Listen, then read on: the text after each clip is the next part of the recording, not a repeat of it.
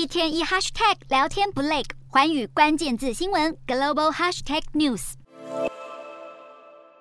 的寰宇大话题要来带您关注南韩的房市危机。现在世界各国都在升息，后续的影响也持续的浮现当中。尤其啊，南韩的不动产市场呢，更是因此急动了。现在南韩全国公寓价格的跌幅呢，甚至是高过于了金融海啸期间，而这可能会导致金融危机的发生。为什么呢？我们来带您一一的说明。首先呢，南韩的央行呢，是早在二零二一年的八月就启动升息了，开始紧缩周期的时间是早过于多数的央行。当时呢，南韩央行升息了一码，将基准利率调至零点七五趴，随后多次的升息将利率增至三趴。而这样子的升息步调呢，带给了南韩消费者庞大的压力，购房者面临更高的借贷成本，还有严格的贷款限制，因此价格下行压力也将更大，让南韩各地的房地产都受到了打击。南韩央行报告显示啊，当政策利率提高一个百分点，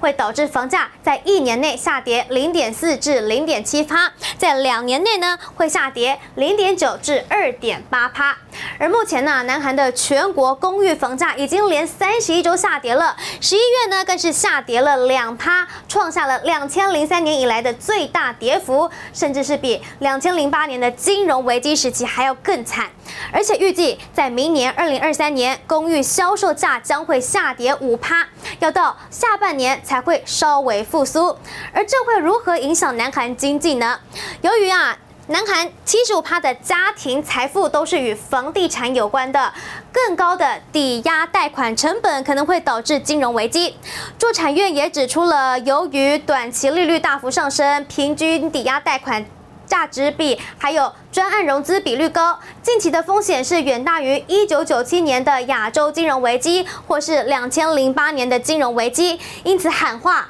在担忧建商破产的恐惧之下呢，政府应该要积极的推动支持措施，以防止危机继续蔓延。